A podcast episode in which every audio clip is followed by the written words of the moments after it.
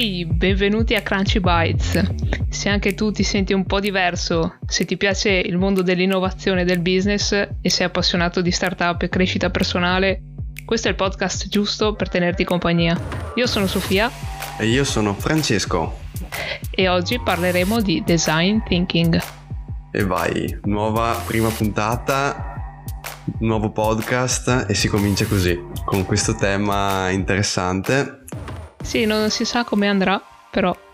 Esatto, sì, eh, diciamo che siamo partiti un po' da, mm, da tante chiamate che ci facciamo durante la settimana, no? E quindi abbiamo deciso di fare questo podcast perché appunto tutte le volte che ci chiamiamo e stiamo anche ore al telefono a parlare appunto di di argomenti interessanti per noi, abbiamo pensato di condividerli, perché no, con tutte quelle persone che come noi un po' appunto eh, quotidianamente o sono appassionati o, o, per lavoro affrontano appunto questi, questi temi e volevamo farlo magari anche con, una, con, un, con, un, un, con un approccio anche un po' divertente, alla mano, simpatico. Non ci definiamo degli esperti, anzi però abbiamo molti interessi e vogliamo, vogliamo condividerli con voi. Quindi qualsiasi tipo di feedback è il benvenuto, anzi eh, vi chiediamo di, di lasciarci qualche, qualche impressione, soprattutto all'inizio perché siamo dei novizi in questo campo, quindi benvengano i consigli per migliorarci sempre. Esatto, eh, vuoi che ci presentiamo, Sofia? Parti tu, dai, che così almeno rompiamo un po' il ghiaccio anche. Certo. Io sono una videomaker, ma in realtà sono un ingegnere aerospaziale e un ingegnere aerospaziale mancato, aggiungerei, tra parentesi. Falsa. E, ho, ho, ho, molti interessi, quindi ho fatto un po' fatica a capire cosa, cosa volevo fare nella vita. Um, alla fine ho, ho capito di essere una persona più co- creativa di quello che pensassi di essere e quindi mi sono, mi sono data al mondo del, del videomaking. Eh, inoltre aiuto le aziende a capire qual è la loro audience di riferimento e um, a creare un po' una, un'identità aziendale, magari per le piccole aziende o comunque quelle che non hanno un vero e proprio reparto marketing a cui affidarsi. Quindi mi definisco anche una brand specialist, anche se non è il mio campo di riferimento, tra virgolette. E tutto qua in realtà tutto solo, sacco... solo, solo, tutto qua eh, ragazzi attenzione no perché in realtà eh, vabbè, Francesco lo sa benissimo ma ho milioni di interessi e potrei stare qui a, a parlare per una puntata intera solo dei miei interessi. Non mi sembra il caso, però Beh, abbiamo, diciamo abbiamo che... un podcast davanti, dai. No? Esatto. E, e tante ci, puntate ci che ci aspettano. Ci scopriremo a vicenda esatto. lungo questo percorso. Esatto, invece io appunto mi occupo, in, lavoro in una multinazionale, eh, mi occupo di industria 4.0 e anch'io diciamo ho un background abbastanza trasversale perché ho studiato ingegneria ambientale è appassionato al mondo della sostenibilità che adesso ovviamente lo sentiamo anche tutti i giorni e però la mia grande passione sta in tutto quello che è legato all'innovazione, alle start-up e alle nuove tecnologie. E quindi con il mio lavoro attuale posso diciamo toccarle con mano eh, senza andare per forza nel dettaglio a livello pratico ma a livello trasversale posso diciamo toccarle un po' tutte. E quindi così mi diverto e, e mi mi gaso, diciamo. Questa è la parola. parola del giorno è gaso. Gasarsi, sì, esatto. Esatto. Pa- io andrei in quarta. Esatto, io andrei a parlare del nostro tema, cosa dici Sofia? Il certo, design thinking. Partiamo a bomba.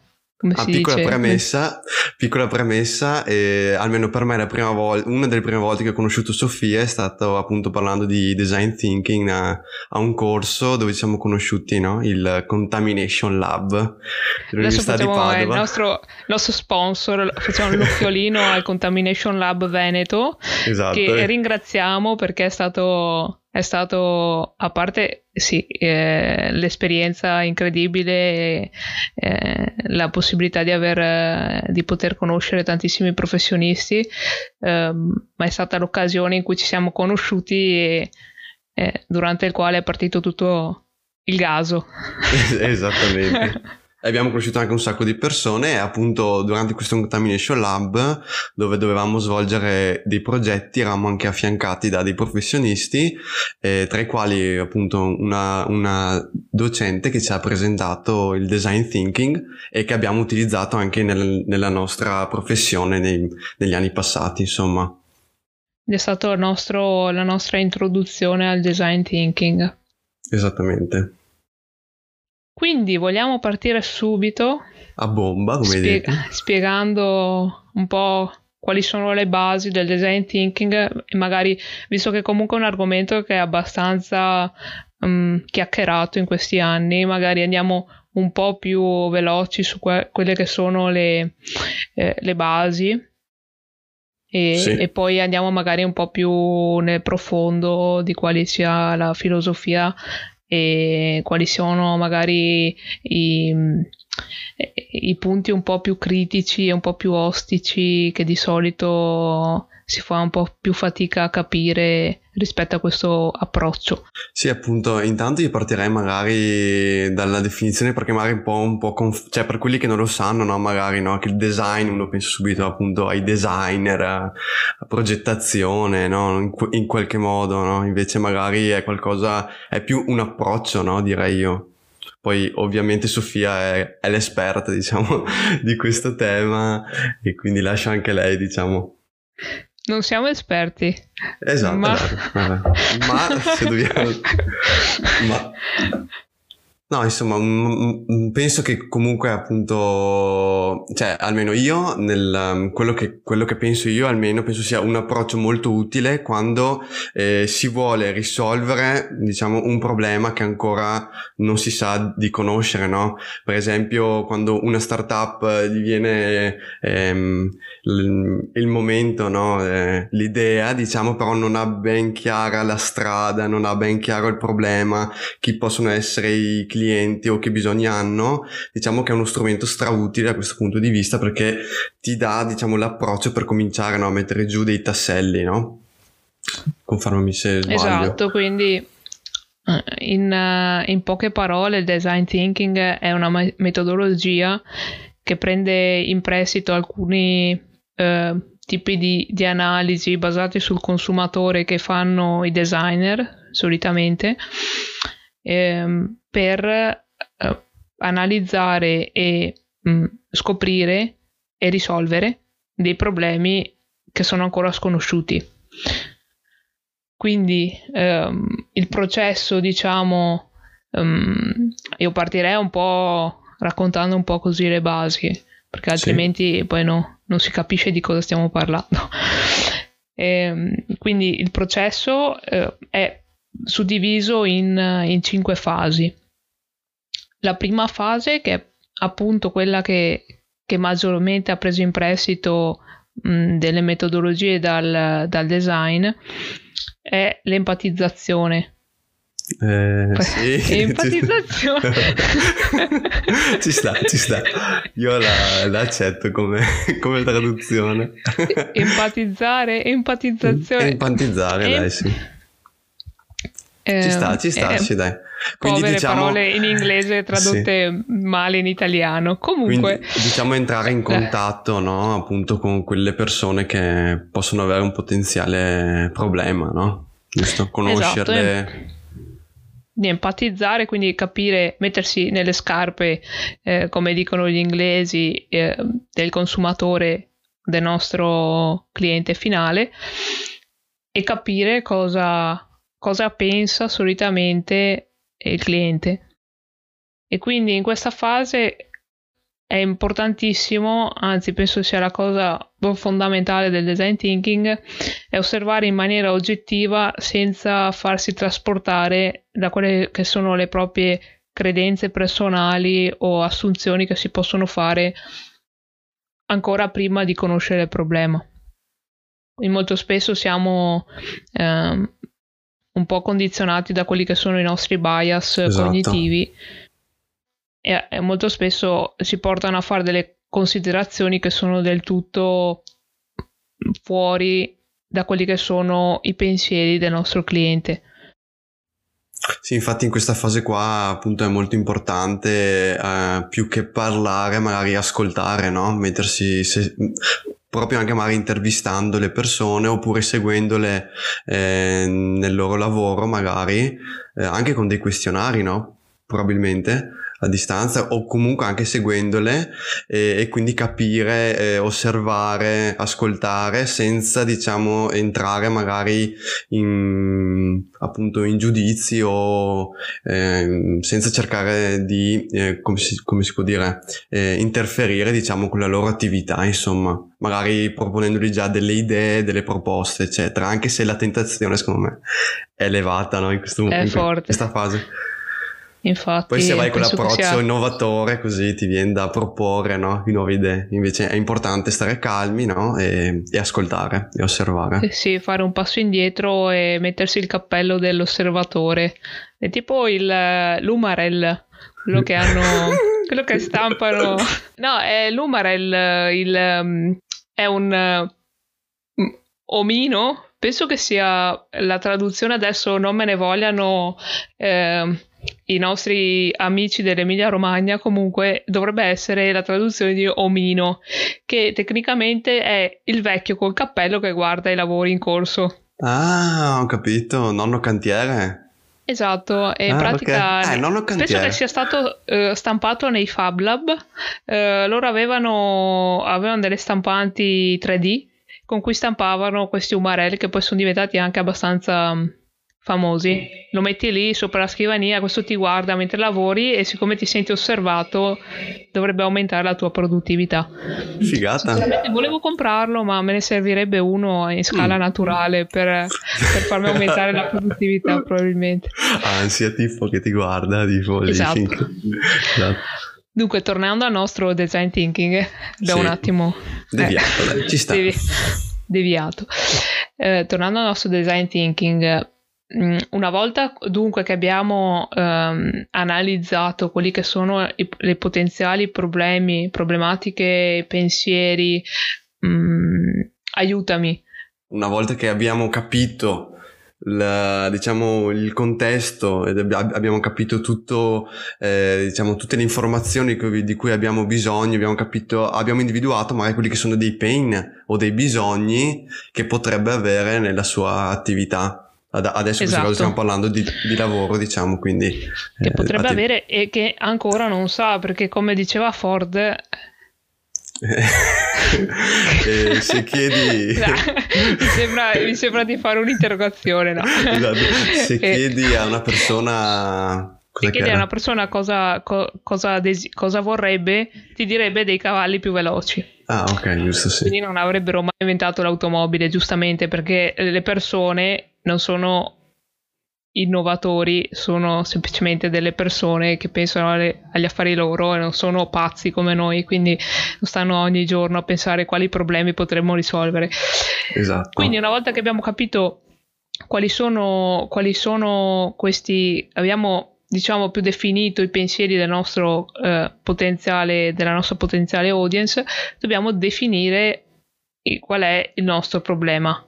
Quindi Step maniera... number two. Esatto. Ricordiamolo perché ci perdiamo esatto. tra la conversazione. Come sempre le telefonate, dovevamo chiamarle telefonate a esatto. caso. Esatto, esatto. invece Podcast. di crunchy bites. Eh, eh. random phone call. Esatto. Non male quindi, mesi e mesi a pensare ad un nome e alla fine veniva fuori durante il primo, il primo random podcast. phone call ci sta o telefonate a caso. Comunque eh, per riuscire a definire questo problema possiamo aiutarci rispondendo a tre domande. Eh, la prima è quali sono i temi e quali sono um, i pattern che abbiamo osservato nella prima fase. La seconda potrebbe essere quali sono uh, i bisogni dell'utente e quali sono le, le, gli obiettivi, le, le sfide che, che, vengono fuori che, dal, dall'osservazione e quindi alla fine in sostanza fare un, un recap e quindi rispondere a, a, alla vera domanda qual è il grande problema che vogliamo, che vogliamo risolvere. Esatto. Quindi alla fine di questa fase eh, finiremo con un, una, una frase che si chiama point of view e che è in sostanza la um, definizione a parole sì. di quello che è il problema che vogliamo risolvere. E non è banale, cioè qui mh, mm, si riconduce a questo si riconduce tutto il, il lavoro del design thinking a mio parere, che non è nelle fasi successive che poi vedremo, ma nel capire, nel definire e nel riuscire a descrivere a parole quello che ha un bisogno che le persone non sanno nemmeno di avere. Ed è questo secondo me il punto chiave e il punto di forza del design thinking. Sì, la chiave di volta diciamo anche perché è una delle fa- cioè è una fase cruciale appunto ma penso sia anche molto difficile eh, almeno da come l'ho vissuta io perché devi appunto tutto quello che hai imparato tutto quello che hai diciamo visto deve essere diciamo condensato no e non è una capacità che magari è, cioè, ti viene così spontanea ma devi un po' anche allenarti magari no e quindi sì hai ragione Sofia. Infatti figo sta cosa. Così. È e bello poi, che vai. quando conosciamo queste cose, più conosciamo queste cose e più ci viene dire, da dire ma che figata. Che figata, cioè... sì sì, è proprio un approccio figo, cioè dovrebbero usarlo tutti secondo me, non solo startup, eh, sessioni di innovazione, cose così, no, dovrebbero proprio averlo come approccio anche per organizzare, non so, anche le multi, multinazionali per esempio, no? Dovrei, mm-hmm. dovrei proporlo ai miei capi magari. Non l'hai ancora fatto? Domani, dai. E quindi... Eh, fase di, numero 3. Fase numero 3 che è diciamo la fase dove dobbiamo, quello che abbiamo raccolto, dobbiamo cercare di trasformarlo in qualcosa di sotto forma di idea, no? Di, di, concre- cioè di concretizzare diciamo quello che abbiamo eh, pensato nelle prime due fasi e qui ci viene in aiuto, diciamo, magari un, un meeting, no? Con i nostri colleghi, con i nostri collaboratori per fare delle sessioni magari di brainstorming, no? E ovviamente la cosa importante è non giudicarsi, no? Come mi insegna Sofia in questa fase. Come quella volta là, abbiamo fatto il... cosa che era? Mm, uh, cos'è che era? Design thinking per, um, per, per, per, per, quell'idea di idroponica, cos'è che era? Ah, ok, ora ricordo. Eh, sì, era un hackathon. L'hackathon, un hackathon no? in cui dovevamo. Eh, noi non sapevamo nulla, non sapevamo nemmeno cosa, cosa fosse l'idroponica fino a quel momento. Ignoranti noi, eh, per carità. Dovevamo pensare a come reinventare il, mercato, il mercato di, un, di, un'azienda che produceva de, de, del, non so neanche come definirli. Tipo eh, frighi eh, un frigo idroponico? Esatto un, un, frigo per coltivare delle piante in casa esatto. in sostanza di lusso. Esatto e diciamo che lì, eh, secondo me, di, eh, durante quella fase di, di, di ideazione, no? di design, cioè di, sì, di nella terza fase appunto e secondo me c'erano state nel nostro team magari delle piccole eh, controversie nella fase appunto di brainstorming no ma non, cioè, non fate apposta se, senza cattiveria però eh, vuoi un giudizio vuoi un'altra va a minare un po' eh, appunto il risultato finale no la qualità del risultato finale perché in questa, in questa fase qua è importante venire fuori con più idee possibili ok senza tanto badare um, ai dettagli, insomma, e poi appunto passare dopo nelle fasi successive magari ai dettagli e um, al giudizio, no? Magari. Infatti, secondo me, in questa fase una piccola pa- parentesi. Apri, apri. Un'altra, un'altra. Ah, Apro. Apriamo. Tonda, quadra, graffa. Um, in questa fase, secondo me, è molto importante ehm, quella che è la, la sintonia del team. Purtroppo ci sono team che sono costruiti un po' a caso, in sostanza. perché in azienda ti trovi con eh, Tizio, Caio, Sempronio, eh, che hanno tutti background diversi, ma non hanno nulla veramente in comune. Qui sarebbe fondamentale avere una, una preparazione, aver seguito dei corsi di soft skills, avere delle, la capacità di ascolto, la capacità di, di non giudicare, di essere aperti a quelle che sono le idee degli altri. E non sono cose banali, cioè quando parliamo di queste cose qui tra noi sembrano molto scontate, però in realtà tutti i giorni nei nostri lavori ci scontriamo con, con, con la realtà dei fatti, che è quella di, di, persone che non sono formate dal punto di vista del soft skills, cosa che a mio parere nel 2021 è una cosa abbastanza... Sì, mh, mm, assurda perché limita, limita tantissimo le possibilità dell'azienda. Se non ci si rende conto quanto l'azienda è limitata nelle, nelle, nella capacità di innovare, nella capacità di, di ma neanche innovare, semplicemente fare, fare ciò che fa tutti i giorni e in maniera efficiente. Quindi abbiamo trovato anche il, uno delle prossime topic, diciamo, dei, del podcast, no? l'importanza delle soft skill. Eh, eh, qui sì, ci eh, sarebbero siamo. ore e ore. Dai. Esatto, Questa non è una parentesi, è praticamente un portone.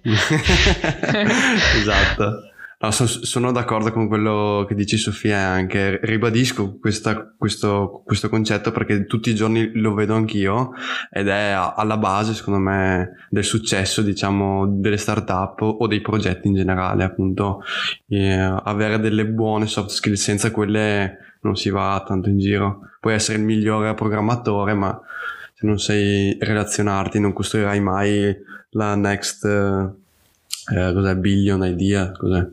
Mm-hmm. Okay. Sì, ma mm, in realtà cioè, secondo me non è neanche un, un fatto di, di, mm, di, fare cose sconvolgenti, cioè proprio di fare le cose che fai tutti i giorni in maniera più efficiente. Tutto qua. Sì, sì, sì, sono d'accordissimo.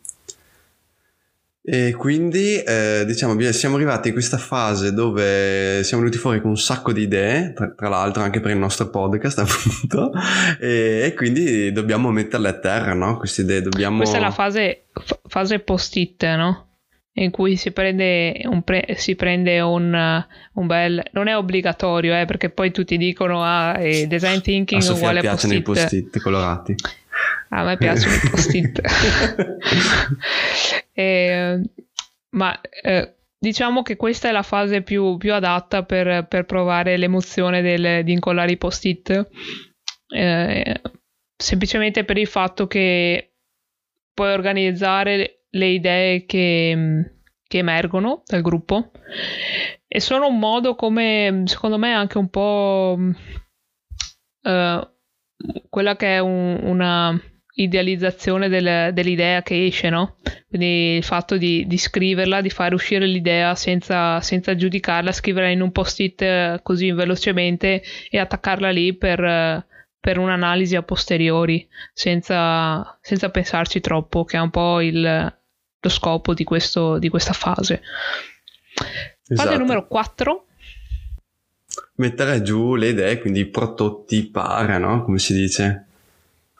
E quindi diciamo è cer- cioè, in questa fase sì, tutte le idee che abbiamo appunto incollato in questo cartellone con i nostri coloratissimi post-it mh, appunto le mettiamo in ordine appunto di importanza secondo il team, magari gli diamo un, una valutazione in base um, a dei criteri che scegliamo caso per caso, scegliamo, ne scegliamo una, no?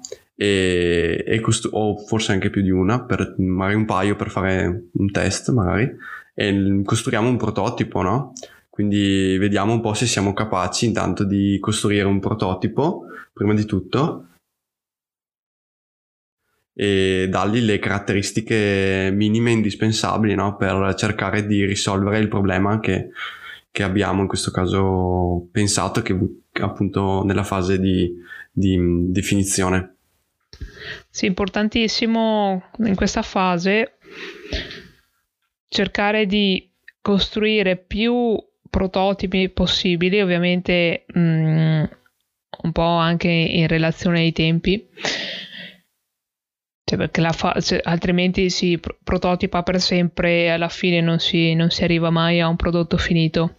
Però cercare di, di costruire più soluzioni possibili con meno soldi possibili, quindi in maniera più, più um, economica possibile. Sì.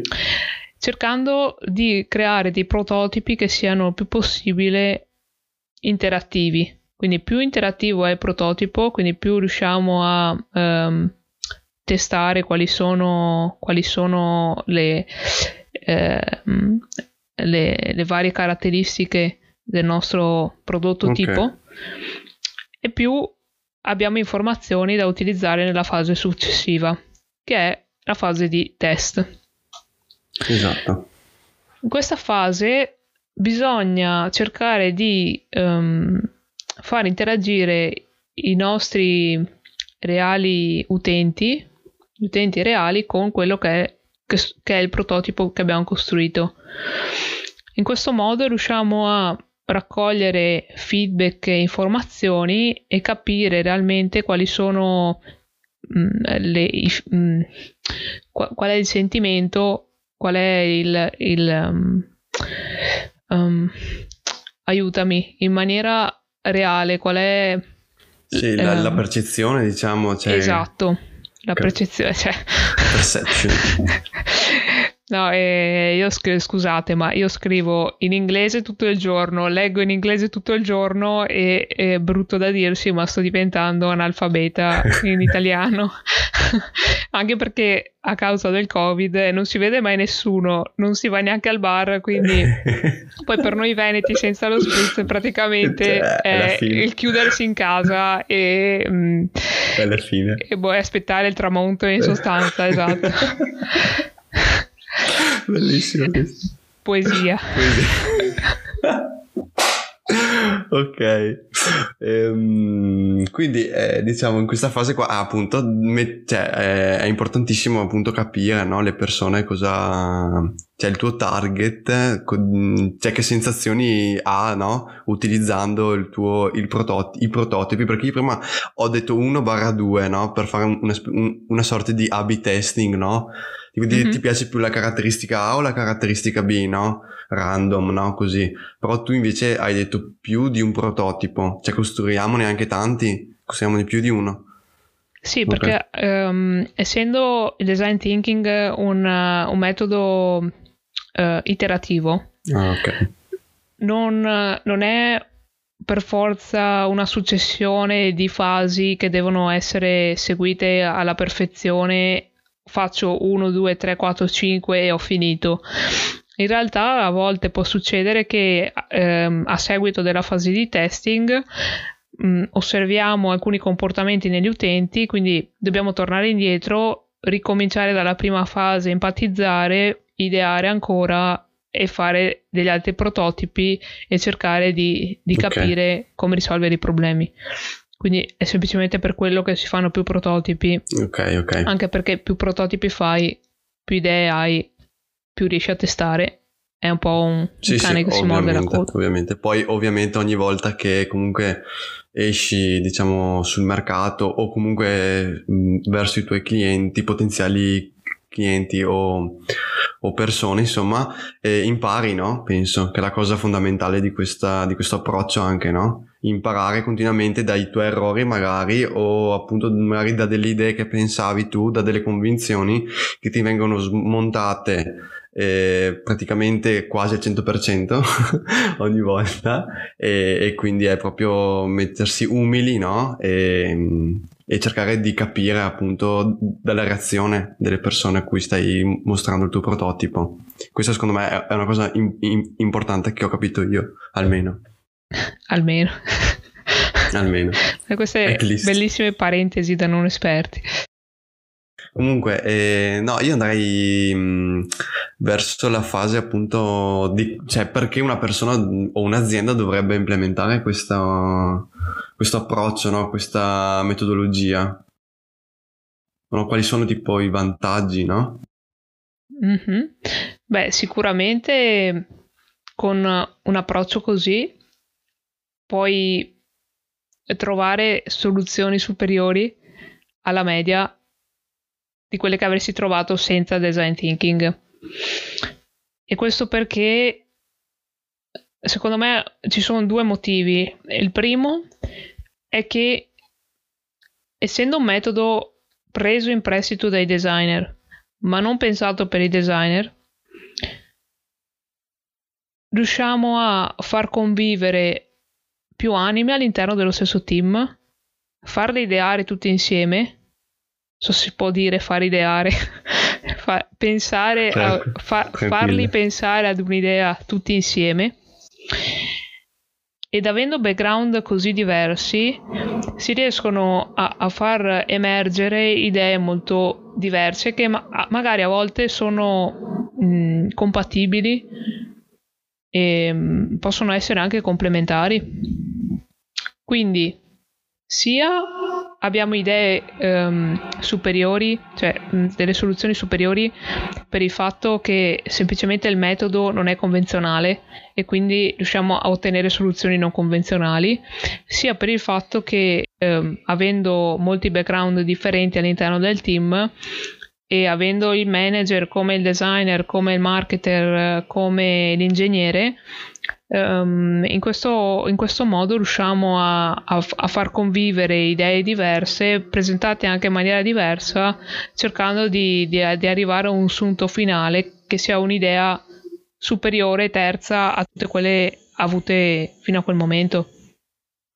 No, sono d'accordo. E un'altra cosa che viene in mente a me, che secondo me è veramente una caratteristica interessante di questo approccio, è il fatto che non comporta no, alti rischi e, e, costi, perché è una metodologia comunque appunto abbastanza rapida, no? E non, non ci vuole molto tempo, insomma, a metterla in pratica, coinvolgi più magari dei team trasversali e poi si va direttamente a, al punto, no? Non, non, è un progettone che parte già pesante, no? È abbastanza lean, no? Tipo snello, no? Come, come, come, come filosofia. Vero Sofia? Esatto, esatto.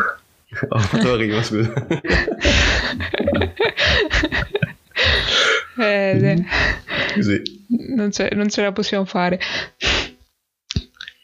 Sì, direi che ehm, diciamo che, che, la leggerezza nel portare avanti un progetto del genere sta più che altro nella fase di prototipazione. Quindi p- prima di ehm, completare un progetto, sì. cerchiamo di farlo il più semplice possibile, il più economico possibile, lo mettiamo lì fuori e capiamo se è un progetto che vale la pena mh, su cui vale la pena continuare a lavorarci oppure no. Quindi uno sicuramente l'abbattimento dei costi è anche dovuto alla presenza di una fase di prototipazione by design, diciamo. E, e poi di, direi che, che, proprio il, eh, cioè il perché questo metodo funziona è racchiuso, come abbiamo detto all'inizio, dal fatto che in questo modo possiamo capire veramente i bisogni de- dei nostri utenti. Mm, non, esiste, non esistono altri, um, altre, uh, diciamo, metodi di lavoro che siano paragonabili al design thinking come approccio ai desideri e ai pensieri di quelli che sono gli utenti.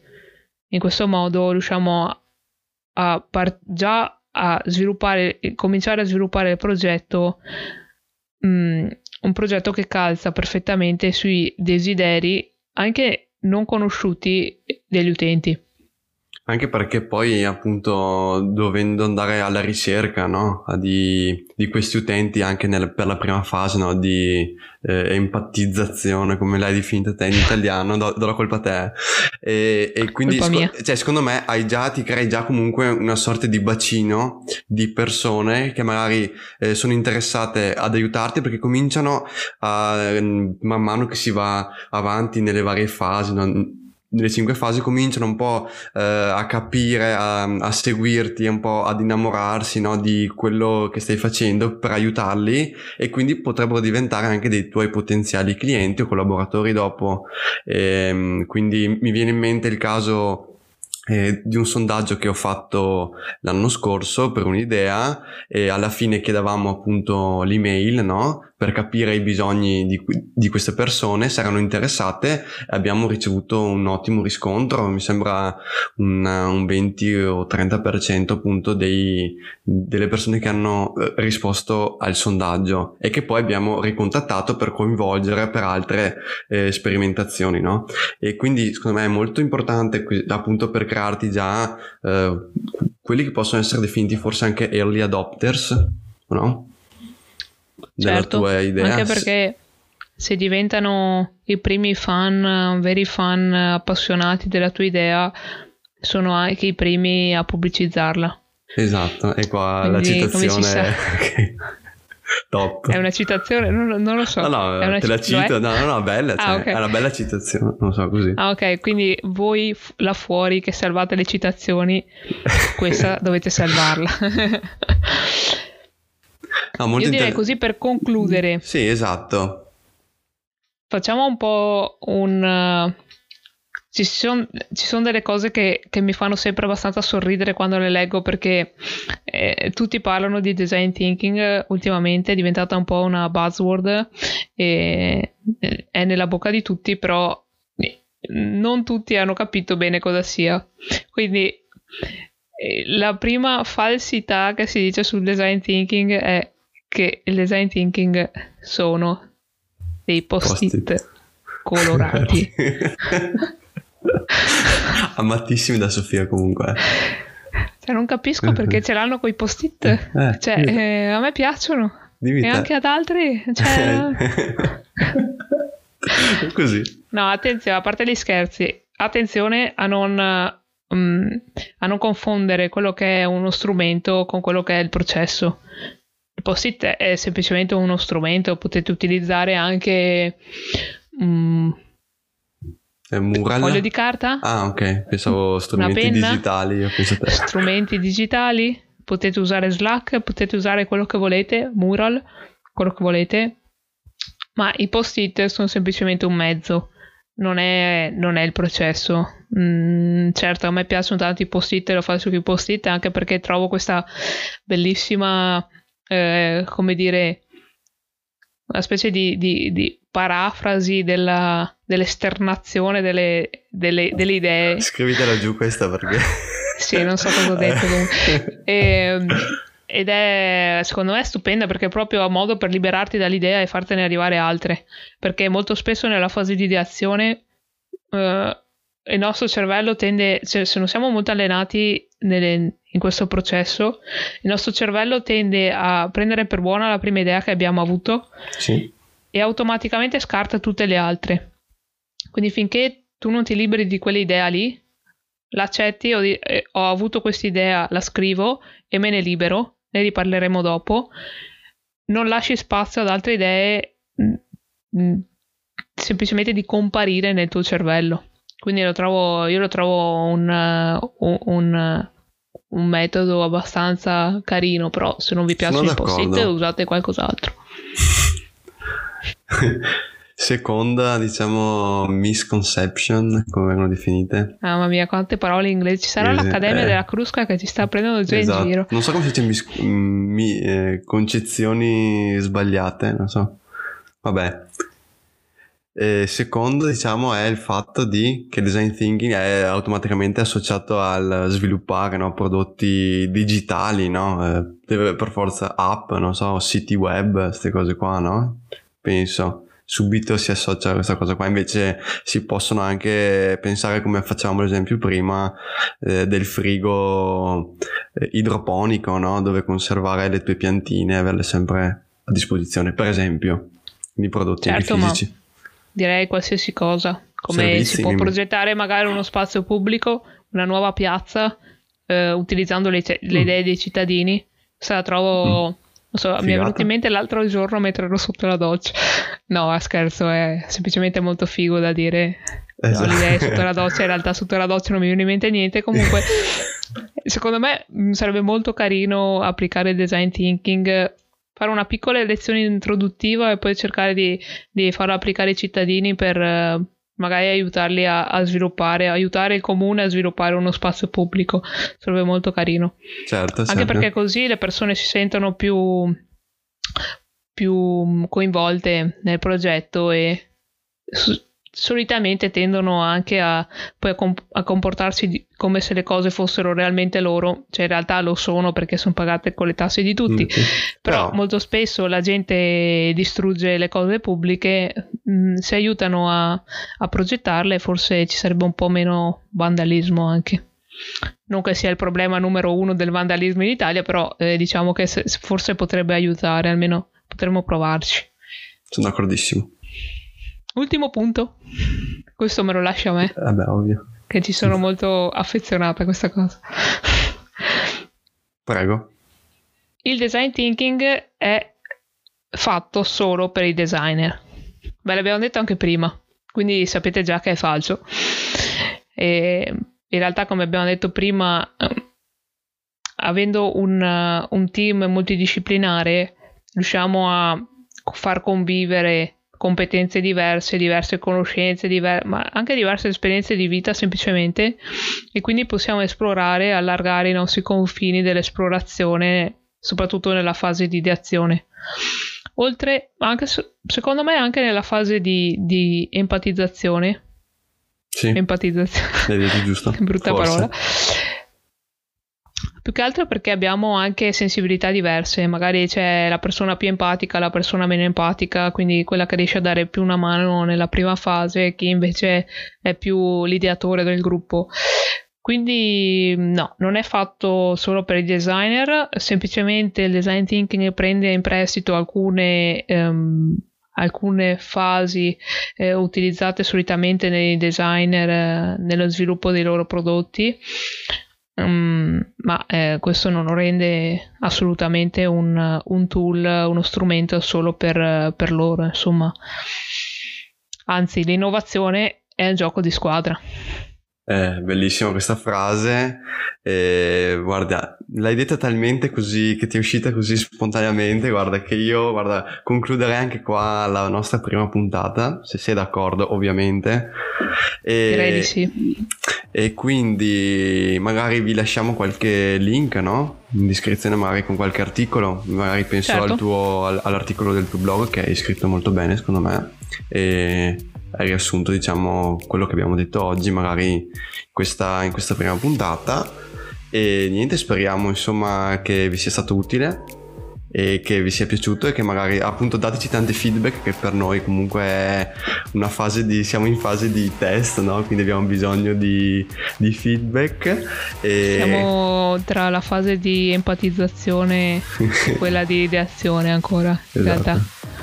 esatto No, E- perché, cioè, no, spieghiamo, perché empatizzazione più che altro, perché capire a distanza quando uno deve parlare non è semplice. esatto E quindi almeno io mi trovo nella fase di empatizzazione ancora al momento.